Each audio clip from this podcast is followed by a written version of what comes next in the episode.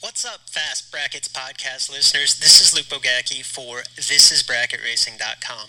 I want you to take a minute to think about the biggest round that you can envision staging for.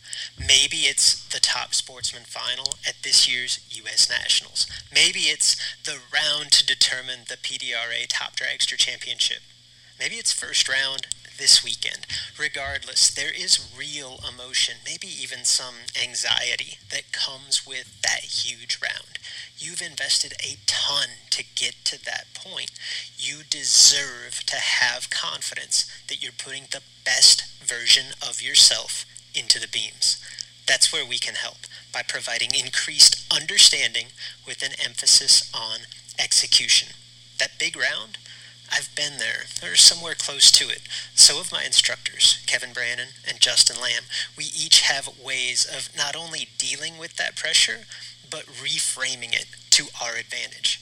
Exclusively for Fast Brackets listeners, we're giving away one of my favorite mental game trainings for free. To take advantage, visit thisisbracketracing.com slash fast pressure. Again, that's thisisbracketracing.com slash fast pressure.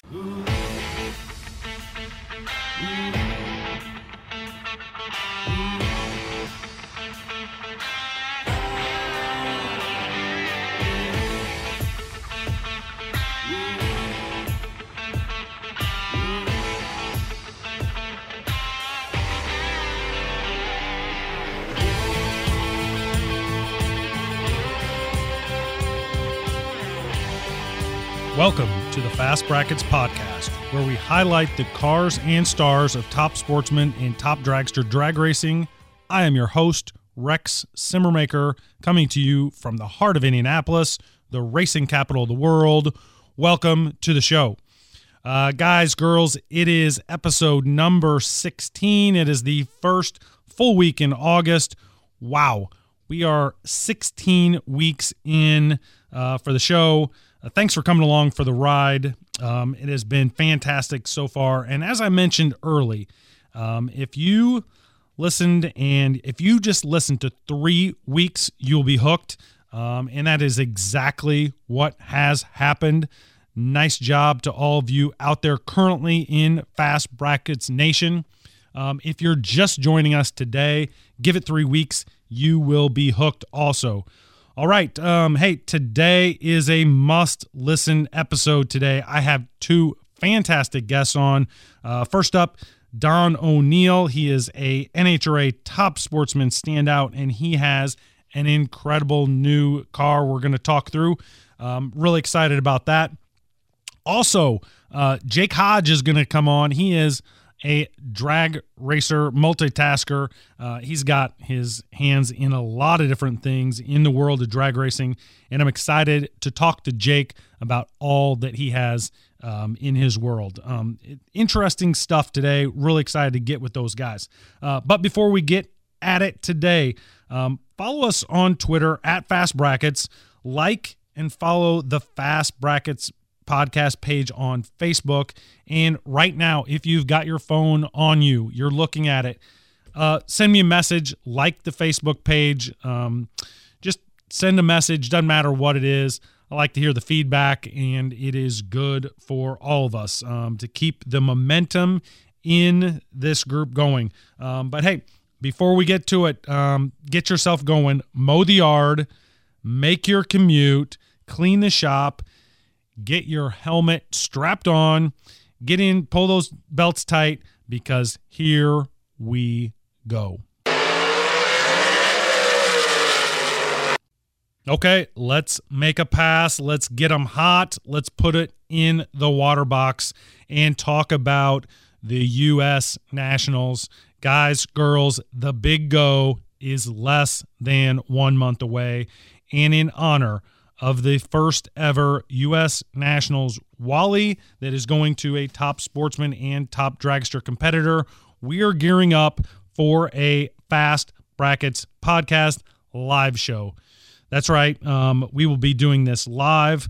Um, and just to be fair, uh, it is less about the Fast Bracket show and more about the competitors that will be on on the track fighting for that first ever top sportsman and top dragster Wally. Those guys and girls that are dying to be placed in the history books. Um, we will have more details next week, but put it on your calendar now because the plan is to have likely two shows one for top sportsman and one for top dragster. I really want to get in and highlight the qualifiers, uh, dig into the ladders, and give some time to those who are in the hunt for the first Wally ever. I want to I want to dig into their emotions, their thought processes, and their competitive nature that way. Um, of course, we're still working out some details, but the best case scenario is the location is it's in the tower or somewhere at the track itself. Uh, the worst case scenario is, and we've already got this one pinned down, and we're we're working to make it better. But the worst case scenario is it is a short golf cart ride just outside the facility at the Big Go. So you would not have to make any transportation plans. You don't have to get an Uber. You do not have to unhook the rig, get in the golf cart, roll down the street a little bit. It's safe and be there. So those are uh, we're still working out details, but the location is either good or great, and uh, we're working on that. Likely in terms of time, it will be Thursday evening after the fields have been set. Um, and then we'll do our thing. We will talk hot topics of the week. We'll discuss the ladders, who might have the inside track. Um, we'll also eat and relax a little bit, knowing that history is about to be made. Um, so stay tuned for details. But if you will be at the Big Go, if you plan on it, you know, just plan on attending the Fast Brackets podcast live show. Just do it. It'll be fun. Uh, bring your crew, uh, bring your family, friends, and guys that are running other classes. They will probably, um, any historian of the sport will be appreciative of this as well. And also bring your sponsors. Let them know that you are getting the word out as well.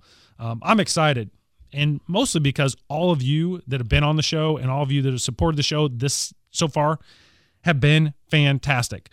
Um, and the live show is just going to be our normal program, but we're going to throw an extra kit. We're going to bring out the big pulley, etc., and go after it live. All right, let's uh, pull the RPMs up a little bit and put it in the beams. Our next guest, I'm really excited to have him. He is a two time top sportsman divisional event winner. He's a two time top sportsman national event winner. He's a multi time top 10 national top sportsman finisher, uh, co host of the Racers in Rental Cars podcast from God's Country, Don O'Neal. Don, thanks for coming on. How are you today? Hey, I'm doing well, Rex. Thank you very much for that introduction. It's uh, always uh, humbling to hear uh, people introduce you when uh, you don't don't do a really good job of introducing yourself. So I greatly appreciate that. Thank you. We are all about shameless self promotion here, so uh, that's that's what we do. Um, I've got I've got a lot of questions to ask you today, so we're gonna get right in it. Um, you were a longtime super comp competitor, and what I'm curious about is tell us how and when you made the trans transition to top sportsman, where you've been so successful.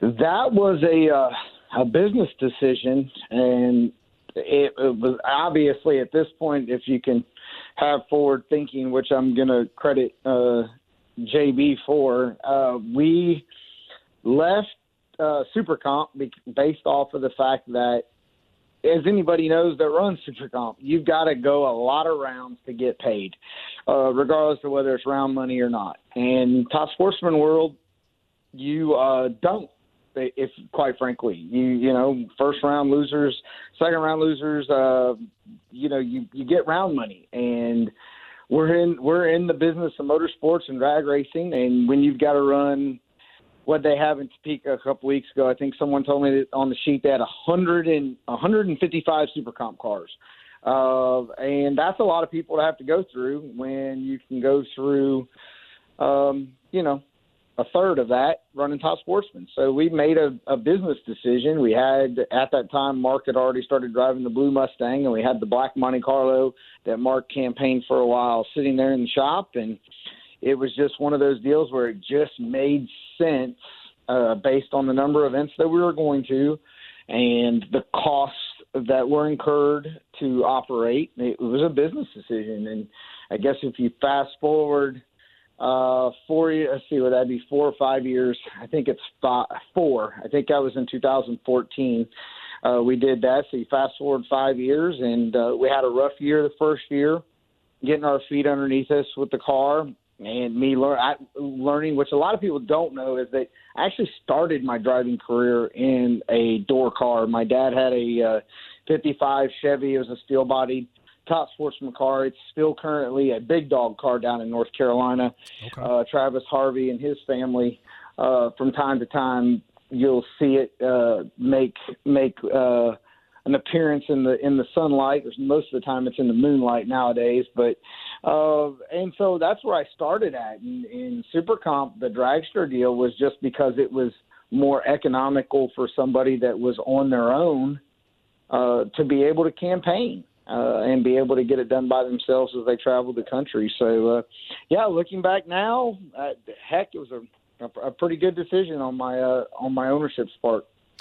Agreed, completely agree. And then over the winter, you made another business decision, then to go to a new car, a new engine platform. Um, walk us through that and what you ended up with.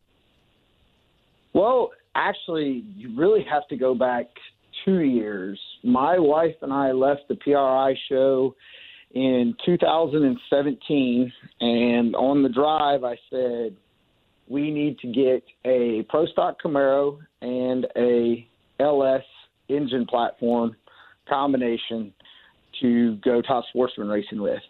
And that was kind of where it started. And it took me multiple months to get my ownership kind of on board with it. There was a lot of meetings, a lot of conversations, a lot of no's, uh, a lot of man, we don't knows, uh, just a lot of uncertainty, if you will, uh, about doing it. And I think we finally really put our foot on the gas pedal in August, um, basically up in Brainerd. Uh, was it's now getting ready to be a year here in another week. Sure. Uh, made a deal with the elite group and Laughlin Laughlin Clan and uh, purchased a Pro Stock Camaro, and it made its way from uh, Wynnewood, Oklahoma, to uh, to the Midwest, and that kind of started the process. And we decided that we wanted. I say we. I decided that the LS market is where the next generation of consumers and, and, racers and spectators are coming from. It's coming from that modern generation uh, group.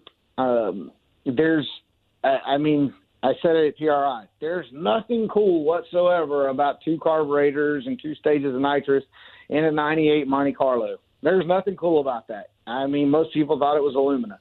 Uh, but there is something that's pretty stinking cool about an LS motor with a Magnuson supercharger, but tucked underneath a hood, a front end of a Jerry Haas Pro Stock Camaro going 680s at 200 miles an hour.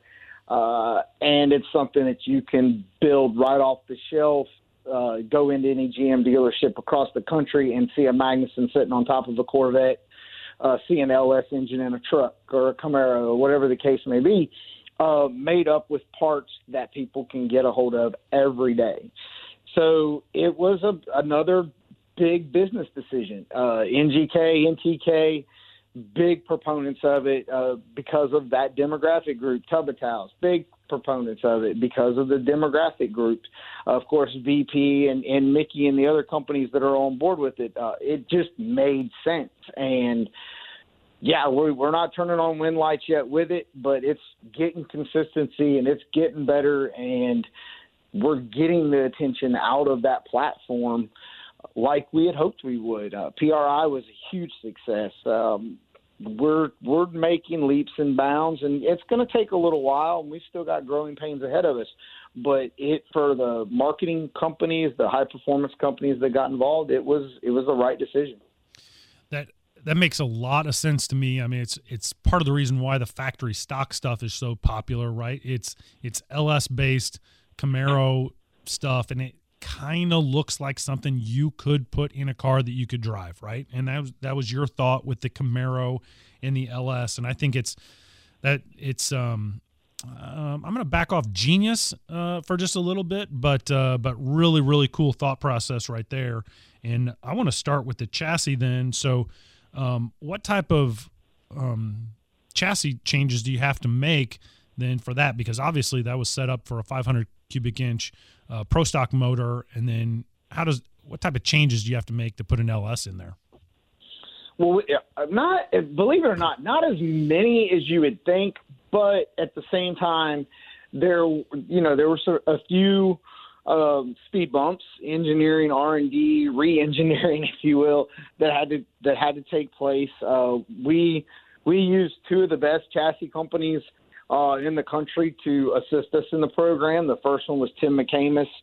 Uh, obviously, uh, him and Billy and his team up there, they did the changeover, and then we used, uh, of course, Jerry Haas and John DeFlorian, his whole team there.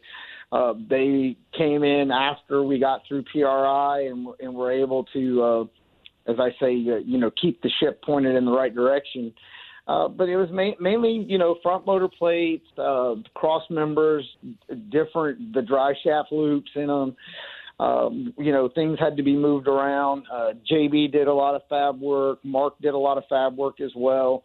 Uh, once we got it back here for the big stuff, and, and you had to get the the little, you know, details, if you will, done to uh, to be able to transfer it over from a you know a 500 inch pro stock car that it was created for for the Gray family back in 2013 to the top sportsman car that it is for us today. Yeah, I think that's um, I think those are the type of details that largely go unnoticed and yet um, really set it off and, and are ultimately very time consuming. I mean, you have a thought in your mind like, hey, it's going to be ready by this date. And it was 10 little things that ultimately push that thing back. I'm sure of it. Um, and when I look at my car and I think about the things that I would like to change here or there, seemingly it's a, a logical thought, but uh, the fab work is is pretty intense, and so it sounds like uh, you were really hustling over the winter to make that happen. We did. We it's um, uh, you know. It, it was like anything, you know. You want to keep things a secret. We were keeping um, you know, we were keeping a lid on it, if you will, the, to the best that we possibly could. The car stayed in Missouri uh, up until I think we went and got it. I think it was shortly. Uh, I think it was shortly after the St. Louis Divisional uh, last year. We made a trip and finally brought it home and and started at that process of of getting it you know, stripped and, and identified on, on things that it needed and how we were going to go about doing it and getting it wrapped and getting it presentable just to go to PRI for the unveiling. Uh, a lot of people were kind of stunned, you know, February, March, April timeframe when we're talking about getting an engine combination done. They thought that it was actually complete while I was sitting there at PRI, and, and we hadn't even uh, remotely started on building an engine combination at that point. So it, it was, there was a lot of things to it, uh, a lot of detail. We get a lot of compliments on it. JB and, and Mark and everybody did a really good job on the details of, of making it flow good, be able to work on. That's a, another aspect of it that was very challenging because of all the water systems and, and fuel systems and so forth that had to go uh, to be done underneath the hood inside the, the cockpit with all the wiring and so forth on the changeover. So uh, we get a lot of compliments on that, and, and they deserve all the credit for for that that was done for all of the work that Haas and McAmis and and everyone involved has done. So uh, I, I just got to uh, watch it come to life as a, a as a vision, if you will. Yeah, yeah. And you mentioned that it is um, an LS combination. Obviously, it's not a stock block. What uh, what type of framework do you have for that, dude? So what we did is we took we took a thought process, and and then of course, fast forward, we probably would go back, and if we had to do it over again, we may change a couple things. But we wanted an LS combination that anybody could go build. Mm-hmm. And so we started with all basically all aftermarket parts, but yet the standard of dimensions and, and bore and stroke and things of that nature. So we have a 427 uh, combina- engine combination. It's a RHS solid aluminum block. It has Brodix heads, CNC, their best LS7 heads that they have to offer. Uh, Anthony and his guys over at MGP uh, with the aluminum rods, the diamond pistons from from Mike and Randy and the team up there in Michigan with Trend, their push rods. So everything basically coming from the race winning brand uh, umbrella with Dart and, their, and a billet crank. And then from that point, that's really where the 427 stopped. Uh, at that at that point, cylinder heads uh, with with everything that goes along with that, with Manley and Crower, all of those items were, were basically off the shelf, if you will. Nothing creative uh, outlandishing to be assembled. Uh, we stopped at that point and moved on to the factory stock showdown 350 combination, and we basically took what's on top of a, a 350 combo and factory stock showdown and put it on top of an LSX 427. And from that point, we've got our engine combination, you know, and we uh, uh, we did. It's a who's who's list of the LS market for the parts that we use. Comp cams, uh, as I said, RHS, Moroso with their oil pan system, a single stage pump. Yeah, so those combos are those companies are so familiar with those combinations, but they're used to them being in a GM high performance stock block, you know, or right. they're using the using the LS heads from GM, and they know where the improvement area, the durability factor is.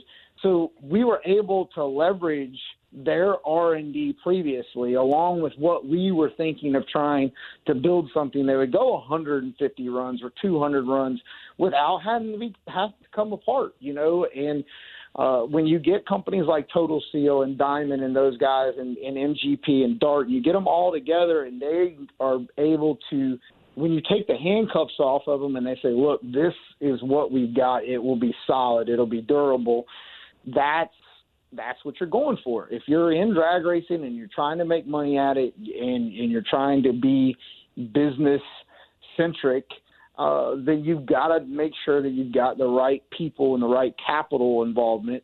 And that's what I think we've done. I think we've built a, a really solid platform engine combination that that is proven. You know, from gaskets from flat out. I mean, right down to who the injectors come from. So, um, and injector dynamics. I think we've built that combination that if somebody wanted to do it and replicate it, and they can find a, a you know a lightweight car like we've done and put in it, you can go be competitive in top sportsman and not have to worry about bottles and pistons and so forth and and really actually focus and, and be competitive in today's marketplace. Yeah, so that's uh, that's impressive. So now you've got this uh, quote unquote bulletproof LS bottom end, and now you just bolt this uh, Magnuson supercharger on top of it. And I mean, is it just as easy as just changing pulleys to decide how much power you make? Well, right now, I wish I could tell you that we've changed a lot of pulleys. We are still running um, the standard factory stock showdown uh, combination, if you will. We're running a 109 millimeter throttle body. We're running their pulleys, um, you know, from, from where they're at. We are not spinning the supercharger at max capacity uh, because right now we're still running a 109 millimeter throttle body. We're spinning the supercharger based on the maximum airflow that we that we can produce with the 109. Uh, that's producing, you know, the ETs and the mile an hour that we're running now. We don't feel, at the moment, we don't feel like we are anywhere close to a ceiling with its potential. But at the same time, we're stepping through the process so that we can, I don't want to say create a catalog, but create enough data not only for Magnuson, but for ourselves and Holley and Injector Dynamics and the companies that are involved to be able to say, okay, this combination with these pulleys and this throttle body will produce X.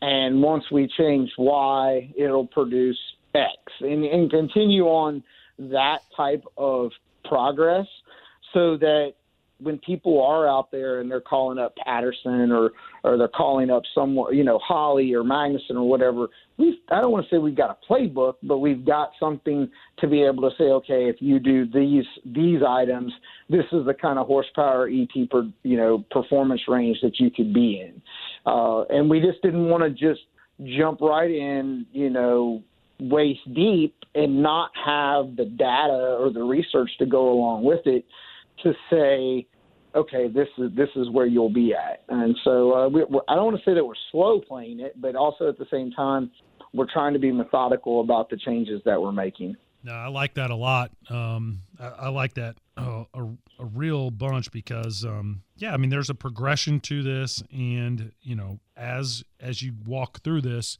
you'll be able to go back and go, hey, here's maybe where we could have changed and done a little bit better. And you can't do that if you just make wholesale changes. So I, I like that. Um, and you kind of answered that, but uh, my question, my next question for you was, what were your performance goals for this car, and how close do you think you are? Um, but if you you're still on what is the factory stock throttle body, seems like this thing is ready to go.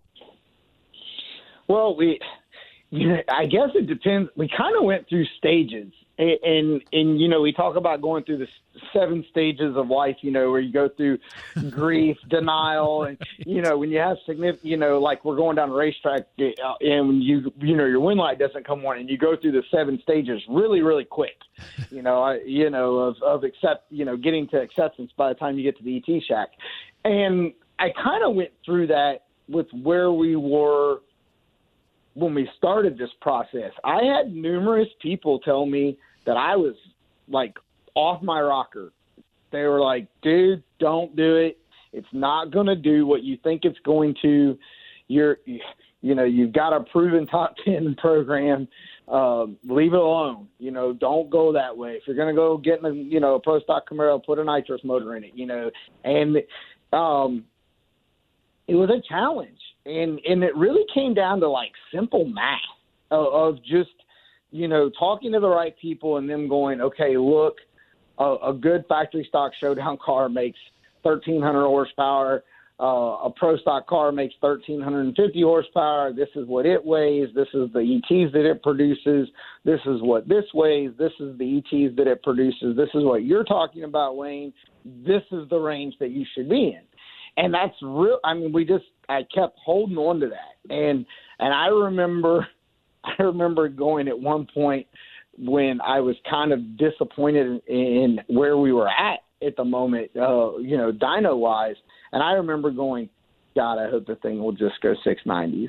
and I, I remember, te- I remember saying that out loud and, and going, you know, God, I'm going to look like an idiot. You know, and I remember telling, you know, my wife and JB and, and other people in the circle going, man, but, I, but tell everybody where you're at right now, Don. Well, right now, our, today, our best ET has been 684, and our best speed has been 201.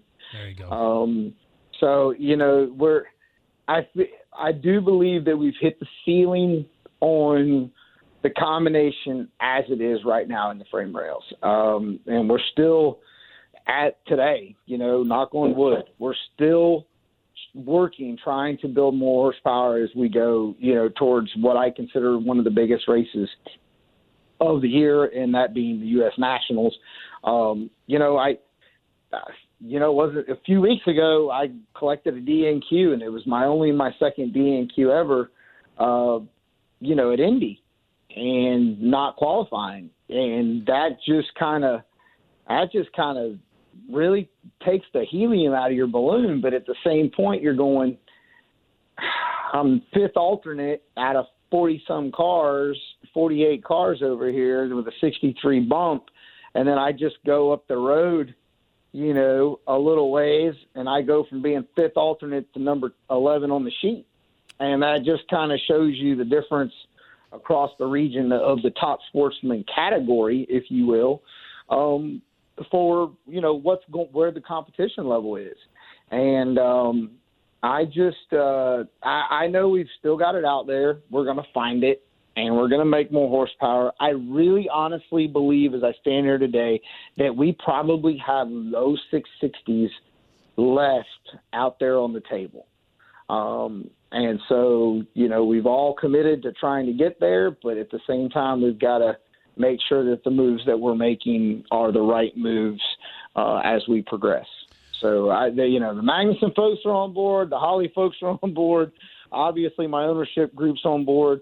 Uh, we just gotta one one step at a time and make sure because this is a long haul type situation. I don't want to say it's a complete rebuilding year because nobody doesn't nobody does not want to be competitive when they roll through the gate. I feel like we're competitive.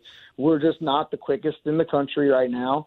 Um, and and so we uh, we got to get back to that. And I, I feel like as we come into the the fall here of 2019, going into 20, uh, 2020 will be a uh, will be a significant year for us.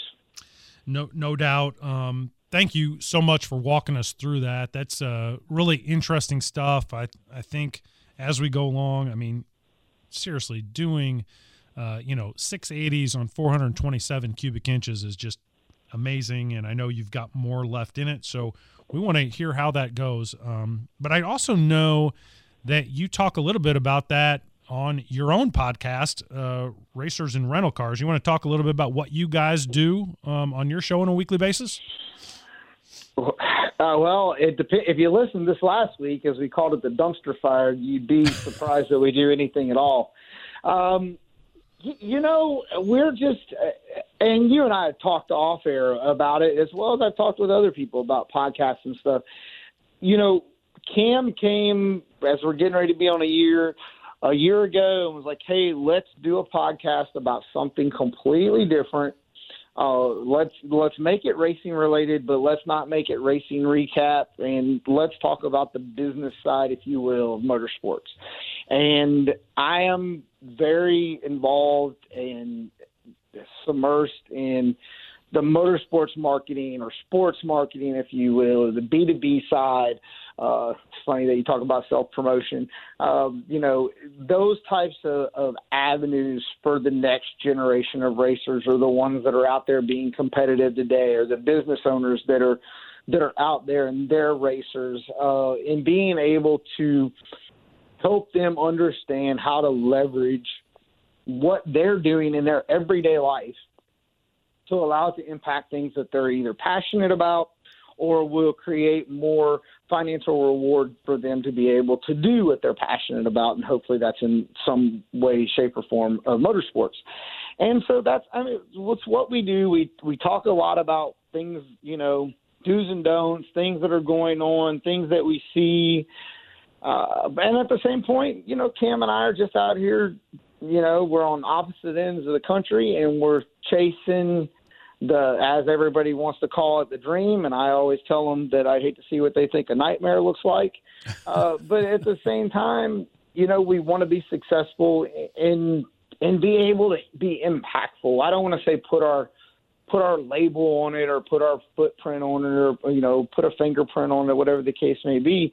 But we want to help people understand and allow them to grow and um, just take motorsports, take this passionate world that we live in, this ridiculously stupid lifestyle that we chase, um, to be able to be the next level and, and be able to create some sort of content and media explanation across the board and, and share it with people. And we hope that on a weekly basis, when obviously I have no idea who these people are that tune in on a religious basis like they are.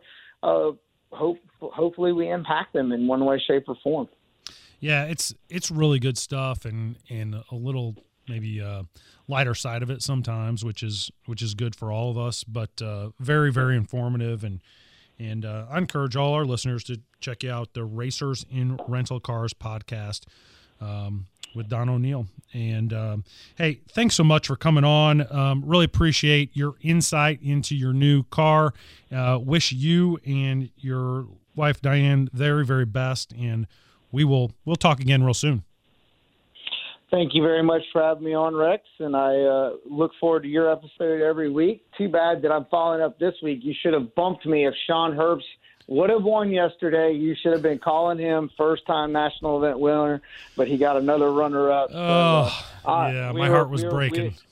We, yeah, we were. I was pulling for him. Uh, never met him, but anybody that's been a, a bridesmaid that many times, God dang it, you got to be a bride at some point.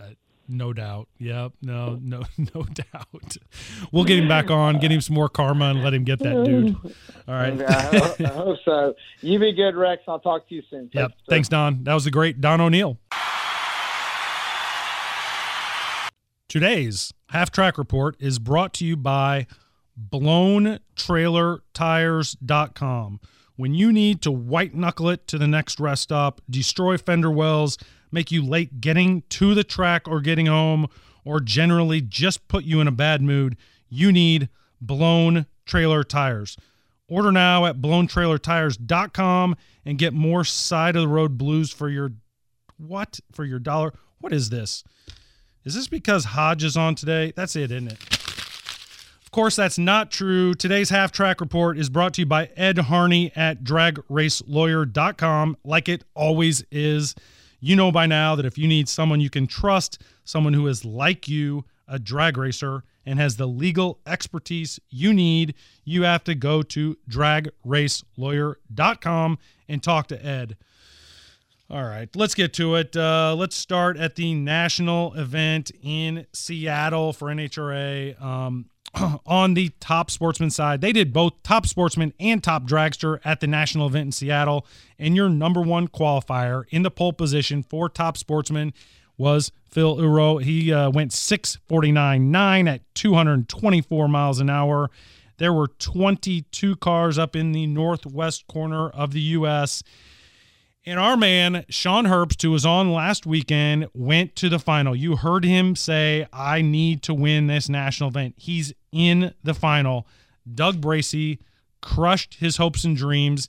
Uh, Sean is one thou behind Doug at the starting line, and Doug Bracey goes dead on one at the stripe, demanding that Sean go dead on zero to get his first national event win. But Sean is three thou under to keep that uh, chase dream alive. He said it was his last major goal, and he was three thou away from achieving it. Nice work, Doug Bracey. He gets his third national event win. Uh, congrats to him. Uh, we are certainly pulling for Sean Herbst, and uh, man, that is hurtful. Uh, Sean, still pulling for you. Have our fingers crossed. Go get him. Um, on the top dragster side, your number one qualifier was Mike Coughlin at running a 615.2 at 222 miles an hour. There were 31 long cars in the show, and your winner was Jeff Havens over over Thomas Bayer. Uh, Bayers goes red, giving Jeff Havens his first national event win. Congrats to Jeff Havens. Um, now let's go to the middle of the country. Let's go to the Midwest Pro Mod Series in St. Louis. Uh, the Worldwide Technologies Motorsports Park, er, Gateway, um, as it will always be to me. But uh, we do, um, they did a couple cool events here for Top Sportsman and Top Dragster. On the Top Sportsman side, they ran their normal event. Your number one qualifier uh, came on the show earlier in the year. Number one, Andrew Johnson. He runs a 389 to the eighth mile. Um, there were 11 cars that made the first round, and your winner was Bob Galitti. He um, takes the points lead with that win. He's been competing all year long, either one or two, and so he retakes the point lead. Good for him. Um, and it ended up being a, a, huge weekend for Bob because another cool event that the Midwest Pro Mod Series did at this event is they held the Outlaw Fast Four. So what they did is they took the top four qualifiers in both top sportsman and top dragster, and they let those four run off in a heads up competition. Kind of, I mean, taking it way back to uh, the beginning of Pro Mod and the top Sportsman events. Um, so, um, so there were four, the four top qualifiers in that event were Andrew Johnson, Bob Galitti, Rich Smith, and Earl Falls. All those guys, Andrew and Earl, have been on the show. Uh, we we knew those guys, and it was it was a heck of a show. Um, the winner was Bob Galitti. Andrew goes red, and um, he's going to kick himself, I'm sure, a little bit because when I tell you what happened on the top dragster side, which is uh, they did the exact same thing. They did an outlaw fast four. So um, those four were Danny Nelson, Ashley Johnson, Andrew's wife, Kathy Fisher, and Jimmy Sokovich. So those guys, those four went after it, and Andrew's wife Ashley gets the win. She she goes kills it. Um, crew chief had it on kill there, and Ashley gets the win. And Andrew, I think, had some. He actually had, I think, a tenth on Bob Galitti. So if he goes green, he likely has a shot at making it a Hubs and Wife's winner in the Outlaw Top Fast Four in uh, St. Louis. So um, I'm sure he's going to be uh, kicking himself a little bit. And uh, Ashley has, uh, you know, dibs around the house then for the for the next week or so. So um, congrats to all of those guys, all eight of those guys making the Outlaw Fast Four Heads Up event. Um, on the but just to recap here on top dragster side, then your number one qualifier was Phil Oakley from Oakley Motorsports. He goes 379 with an eight. It was a 16 car field, which was good for this event in terms of, um, I think that's the first time they've had an entire field um, that was that was really full and um, and really quick. So congrats to Midwest Pro Mod Series for continuing to gain momentum on uh, that event. And your winner ultimately was Dan Phelps. He gets the win in that nice field. Congrats to Dan Phelps on the top dragster side in St. Louis. Now let's go to ATCO Division One NHRA uh, event number four out there for the divisional events. In Top Sportsman, your number one qualifier was Michael Lubininski from Holbrook, New York, in an 08 Cobalt. He goes 646 8 at 223 miles an hour. There were 38 cars there, so the bump spot was 725 4. And your winner in the final was Ronnie Proctor over Jeff Brooks. So this final was awesome. Not only did you have the last year's top sportsman national champion uh, who had the number one on his car window, but you also had Jeff Brooks put number four on his almost a heads up start. Proctor dialed 670 to Brooks 668. Um, so that's super cool. And those were two serious competitors in the final. So uh, nice work to the champ, Ronnie Proctor, for getting that done and uh, uh, moving on and, and regaining some points that way. On the top dragster side, your number one qualifier was Frederick Perkins. Uh, he goes 612 with a two at 227 miles an hour. There are 41 cars there. Nice job, guys. The bump spot was 680. And your winner was Brian Corey from the 12th spot. Um, and uh, he faces Alden Miller in the final. Alden goes red, giving Brian his first divisional win of the year. So nicely done, Brian Corey. And the last event we need to cover, we got to go to Tulsa, Oklahoma. Of course, this was rescheduled from earlier than the year when the tornadoes went by and uh, tried to destroy everything. So um, that was rescheduled. I, I, think it hurt a little bit of people's scheduling and ability to get out there. Um, on the top sportsman side, there were uh, only nine door slammers that were entered. Darian Bosch, our guy, came on the show earlier.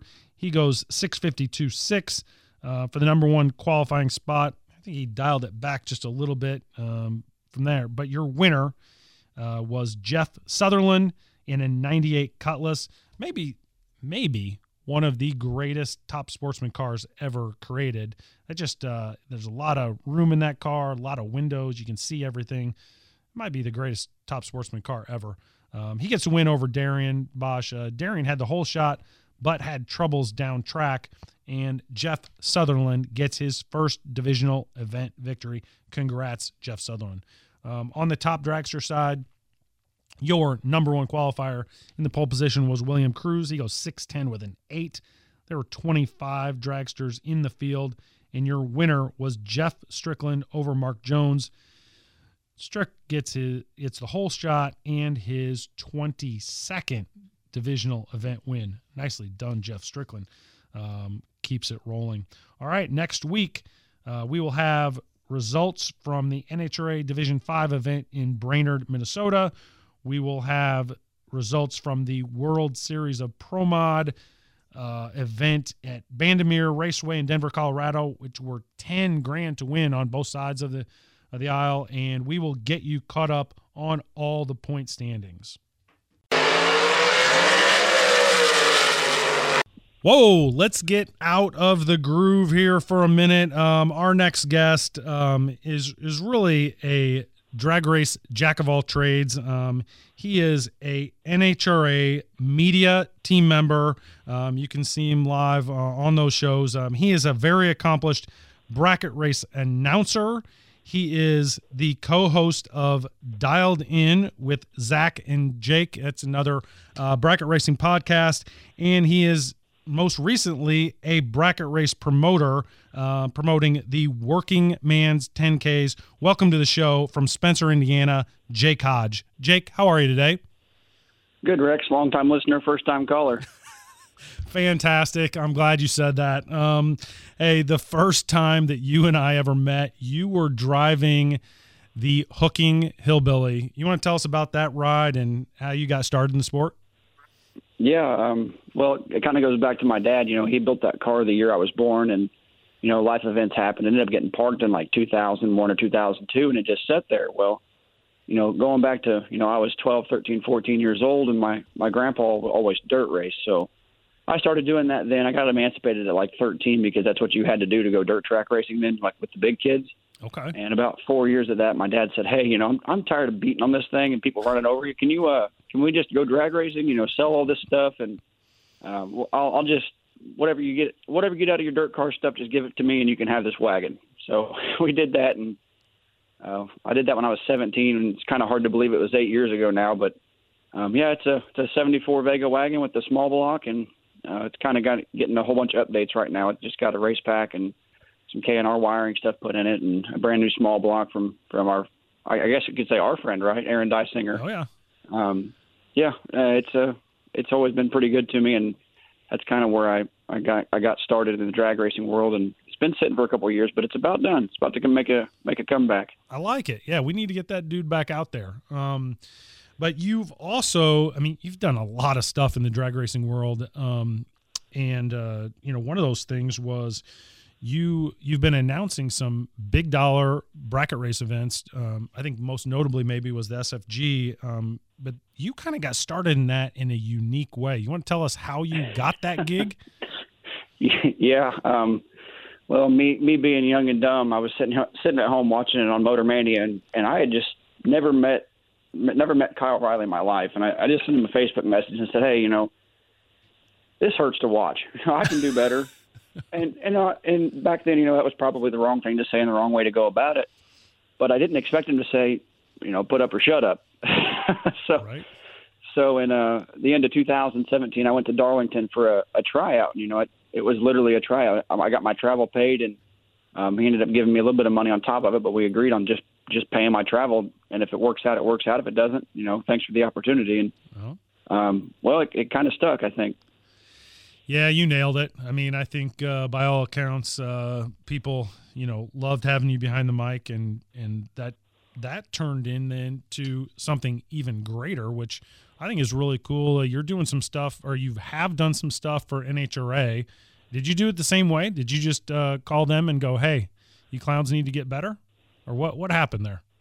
Well, that's actually a, a funny story because at, at PRI this past year, um, I was not invited with the SFG crew to go to PRI, which is fine, you know, not a big deal. But the year before, we all went together. Okay. Um, well, the first day of PRI, I'm walking around, I get a phone call, and it, it was a phone call telling me there wasn't any room for me the next year there, which is, you know, for for me that was that was like rock bottom. That was that was pretty upsetting because I really enjoyed it. You know, I got to do a lot of things through that, and uh, I went to I, through the podcast. I got a media credential, so I went to Don O'Neal's uh, uh, NGK unveiling. Well, I saw Warren Evans there, the DragRacer.tv guy, and he said, "Hey, you know that they're, they're kind of having tryouts this year through NHRA. If, you know, I can probably point you in the right direction if that's what you want to do." So for about ten minutes, I was I was probably the most peed off person in the whole PRI, you know. Um, and I, after I left the media center, I, I ran into Brian Lohnes and I said, "Hey, Lohnes, uh, you know, I, I've known him, you know, here and there and everywhere." And I said, "Do you mind, you know, giving giving me a little bit of grace? You know, talk to well, the guy's name's Evan Jonat, the guy that the the VP of Live Media and Marketing." Um, so, you know, long story short, that ended up to uh, William Tharp, our guy right here in D three. He he texted this. I mean, I got a couple people backing me through that deal, and you know, next thing I know, I'm I'm on the docket to be in Houston in April. Really cool stuff. And and um, so and what did the NHRA have you doing for them? Like I I mean, for our listeners, um, what's that like compared to doing the call for a big dollar bracket race? Well, you know, on, on the early days, you know, on Thursdays and national events and stuff, you know, it's really a lot of a lot of super classes and Lucas Oil Series stuff. So, you know, I I can kind of announce the same way I always have, and I can get away with it. Um, when it comes into like prime time and and when the when the pros are running Friday, Saturday, and Sunday, you you kind of have to dumb it down a little bit. Um, you can't tell, you know, the average fan he's five, take five, and turns on the win light. You know, it's not right. Yeah. Alan Reinhart looks at you and wants to punch you in the head. You know, it's not. you can't do that.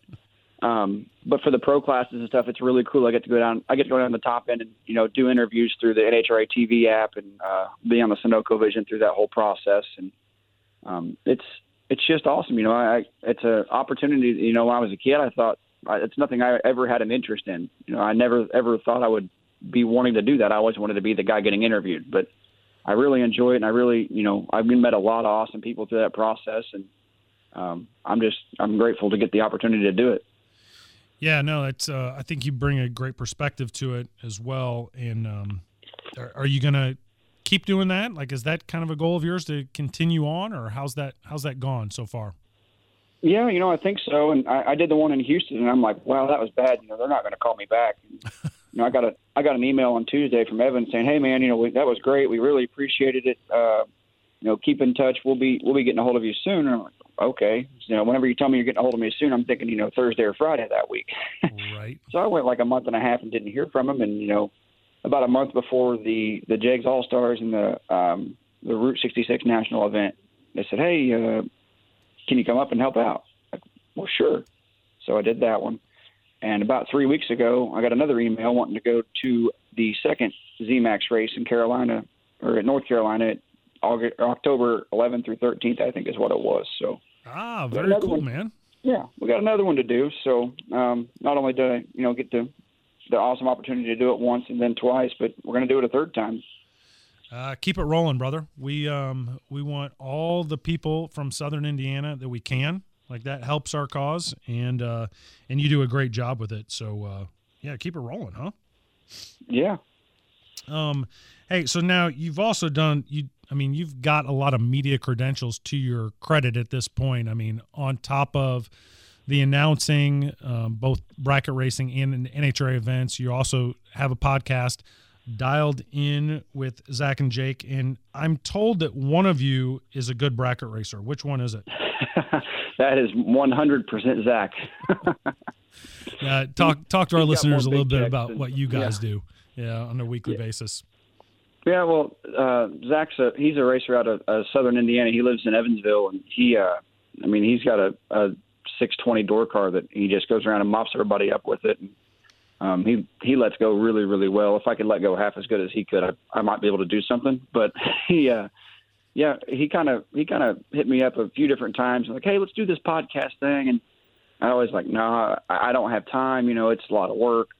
He finally talked me into it, and and as you know, it's a lot of work for sure. Um, um, but he's he's really really good. I mean, I, I think that if he had the opportunity and if he got to go, you know, a lot of the places that I'm lucky enough to get to go, that you know you'd hear a lot more about him. But um, hopefully that'll be uh, sooner than later. But um, yeah, I, I, I don't know about myself. I'm really good at breaking things, and I'm really good at letting go bad and then getting behind too much. So, well, we all give you a lot of hard time. I, I know that, but uh, but you've had plenty of success, and just coming off even this weekend of a nice nice finish where you made some money. Uh, so congrats on that. But you guys really talk on a weekly basis about the um, bracket racing in the world of that on a weekly basis, right? Yeah, and you know when we started the deal, you know Luke, Luke and Jed are the professionals. I mean, they're they're we're, we're not going to be better than them ever, and we understand that. But they're the they're super class and big money bracket deal, and we cover a lot of big money bracket stuff and talk to a lot of winners from that. But you know we also, you know, guys like us that you know like you and I, we were going I fifty seven back in the day all the time. You know, local guys, local, what's happening locally, what's going on. You know. Um, in the Midwest, what's going on, big news outside the Midwest um, like we have a sticker program, and you guys set a sticker, and you win. No matter if you win a gambler's race or know a million, you get to come on the podcast and talk about it. So, um, I mean, it even we like to support the little guys most of the big guys. Yep, and and you also cover the super quick guys um, quite a bit too, which is interesting to me because those guys have a similar mentality of of our um, listeners and racers and and top sportsmen, top dragster. I mean, super quick is I mean, it is very, very close to what we do here, and uh, you do a great job of covering those guys. Well, you know, that's the Super Quick series is really the feeder series for top sportsman and top dragster because a lot of those guys move on. You know, I, I wouldn't be surprised if CJ just clinches the championship run top dragster or top sportsman or something along those lines in the next few years. So, um, you know, that's definitely keeping the fountain of youth going through and, and uprising. You know, everybody's asking the question, where's the next generation coming from? And it's not coming from sportsmen and pro class anymore, really. It's coming from, you know, super comp, super gas, super pro, top dragster. You know, that's, that's, the kids are starting out much faster than what they have before. Yeah, I couldn't, I couldn't agree more. That, uh, that series is great and probably something I spend a little more time on uh, covering. But uh, but then the other thing that you've got your foot in, I mean, it's it's hard to keep up with you, Jake, because you got a lot of stuff going on. But uh, the other thing you're doing, you've dipped your toe in the water in uh, bracket race promotion as well, and you've got a big race coming up here in a couple weeks. yeah, yeah. Thanks for reminding me. yeah, um, yeah. It's hard to keep up with myself sometimes. You know, if you looked at the the schedule on my phone, it's like, holy cow. you know. Um, but yeah, we don't have a you know, since really since the U.S. Open left, we don't have a, a big money race in Indiana that everybody circles on the calendar. Uh, you know, we've got you know a couple people dip, dip their toes into five granders and stuff, but it wasn't guaranteed, and you know, it, we're ten thousand dollars guaranteed, and it's got more you know more round prizes than smallpox killed people back in the day. right. Yeah. Um, well, I'm I'm excited about it. I'll be there, so I'm uh, you know I'm I'm looking forward to it, and um, you know, rooting for you to kind of pull this one off too, like you've done with the other stuff. Yeah, and I think that, you know, I don't think of myself very highly, but I think that I've I've made enough relationships with people that it's. It, I think I don't know that there's. It, it'll be successful, but to the point where if I break even, we'll have a couple more next year. you know, but right. if I lose five, six, seven thousand, it, it's kind of going to take one on the chin. But either way, it's guaranteed purse. It's going to get paid, and somebody's got to win it, right? That's right. Yeah, no, and it's a great track, and I think to your point in the fact that Indiana doesn't have anything like that, I think it's going to draw well. So um, I am rooting for you, and um, you know I will. I will see you in a couple weeks. What weekend is that? To tell our listeners that uh, might want to get in on that action. It's the 23rd to the 25th. Um, the, the Saturday. It's a Saturday, Sunday main event, but there's a, a guaranteed 2000 on Friday night. Um, just like a little warm up deal, but uh, I mean, everywhere everywhere is closed but Bowling Green. They've got a divisional, so hopefully right. that that'll work. And you know, from St. Louis to Norwalk, everybody's closed down, so it should be uh, hopefully a successful event. And um, I think I've put together a pretty good team to to make it to pull it off. We got like free tacos and fried rice and and margaritas Saturday night. Who doesn't want to show up? Yeah, that that just nailed down a few extra entries right there. Um, and that is that is the working man's ten grand at Wagler Motorsports Park in Lyons, Indiana. Correct? Yep, and all the updates are on the Final Call Promotions Facebook page. So we'll give it a like, and uh, hopefully we get to see everybody there. I know I know a lot of your listeners will be at Bowling Green and stuff, but um, it'd be cool to to see a lot of top sportsman, top dragster guys there too. I think they're going to have a, a top sportsman, top dragster runoff this weekend. It's eight and eight or something like that, or sixteen and sixteen. Yeah, they're they're trying to do something along those lines. So yeah, we'll see how that shakes out. But uh, well, let me ask you this: You've got all these things going. What's what's next, or what's your ultimate goal in this business? well, yeah, it's going to slow down here in a little bit. I think you know I just recently got full custody of my son, so I've got to kind of reel it back a little bit. And He wants to start junior racing more, and you know it's a lot of money to start the junior program that I've got, so I probably should use it. Um, but you know, if the NHRA thing happens, you know, I'll make it work. You know, I, I can leave on Wednesday nights and be home on Sunday nights. It's not that big of a deal. But um, you know, I, I don't want to promote for a living. I want to just have a good time. You know, not a professional racing series. I want to I want to promote a few races a year, maybe, um, just to where everybody can come and hang out and have a good time. Not race till three, four, five o'clock in the morning, and you know, get home at a decent time Sunday night. But um, I don't know. Hopefully, I'll, I'll win like the guaranteed million in Memphis or something, or or Martin, and then we'll uh, have a different conversation. Yeah. Well, from a personal level, congrats on getting that custody of your son. I know exactly how tough that can be, and uh, just really excited for you from that standpoint and from a professional side. Very cool stuff. Um, thank you so much for coming on. I will see you in a couple weeks, but uh, we'd love to have you back on um, at some point and let us know how all this stuff shook out for you. Yep, and one more thing before we get off here. I know Don O'Neal's on this episode too, and Don's a good friend of mine. But um, everybody, whatever you believe in, you know, his his wife is fighting one hell of a cancer battle. You know, it's not something Don likes to. I mean, he'll talk about it, but you know, it's really it really bothers him deep down. And you know, if you whatever you believe in, you know, they need all the prayers you can get. And she's such an awesome woman. So um, whatever you guys believe in, they need all the support they can get. And uh, she's tough, man. She if we were if we were anywhere near as tough as her, man, we we'd be Hulk Hogan. Totally agree. Um, as you might guess, Don stayed away from that topic, and uh, we talked very much about the technical side of it. But uh, but yeah, um, all our thoughts and prayers go out to Don and Diane, and they're super great people.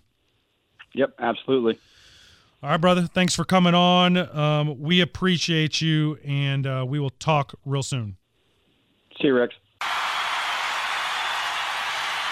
As we hit the mile per hour cone, we've got to talk about John Force getting his 150th funny car win. Um, let's give the man his due. First of all, 150 anythings is amazing. I mean, if I sleep through the night 150 times this year, that would be nice. Um, but 150 wins in a funny car is an amazing accomplishment. And and you can uh, take sides on this. I've I've heard different versions of this. Uh, you can love him, you can hate him. I mean, I don't care, but my man wins it. He's cussing on live TV. He's kissing Ron Capps on the lips. He's hopping over fences, falling ass over tea kettle, trying to hop the fence, and running into the fans to celebrate. I mean, it was awesome. Um, he is great for the sport. He brings emotion and passion to the sport. He is not the corporate robot that uh, we see so much out there, although he certainly gets the corporate side of it uh, for sure. But I don't know. I still root for him. I mean, you know, I will say this also. I've met him a handful of times, and it, it's typically randomly out for dinner uh, at Applebee's or something like that. And he was great. I mean, not good, great with me, the kids, telling the kids to stay in school and work hard. I just thought he was fantastic off the clock as well. Um, so, congrats to John Force for getting that old hot rod down the track for winning number 150. All right, that is the show. It is time to pull the shoots on episode number 16. Look up, there it is. There's the win light. Um, producer Rob is playing Gloria. All is right in the world. Um, hey, special thanks to Don O'Neal and Jake Hodge for coming on today. They were both fantastic. Um, next week, we will we will get into more results. We will give you points updates on all the series, and always we will have the best drivers and tech talk for you. Hey, tell all your friends about the show, like the Facebook page. It really is the best way for us to count our listeners. Um, I need you to share that Facebook link. That really helps with the Facebook algorithm. Uh, make a comment. I don't care what you say, truly, but uh, every comment is good. And if you've listened every week, if you got one laugh, if you gained some info you didn't have before, just hit that like button. Let us know you're listening, and then tell your like minded Fast Brackets friends. Um, hope you enjoyed it. Try to stay cool out there, keep the rubber side down, and travel safe.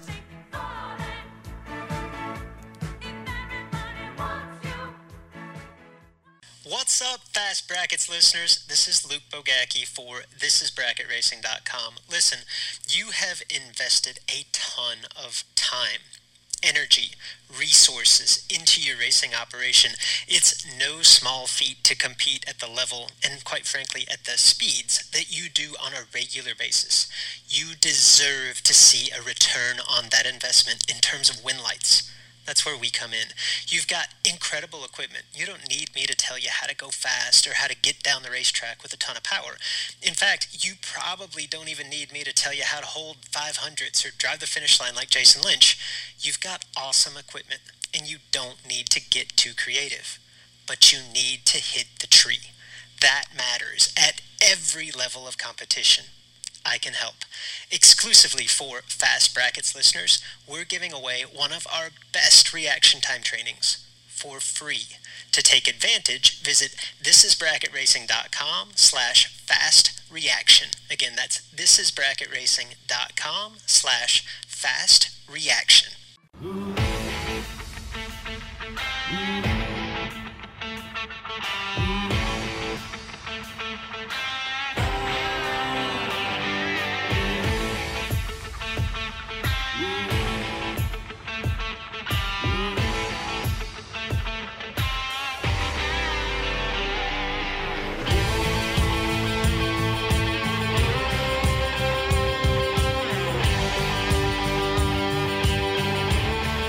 All right, man. Good show.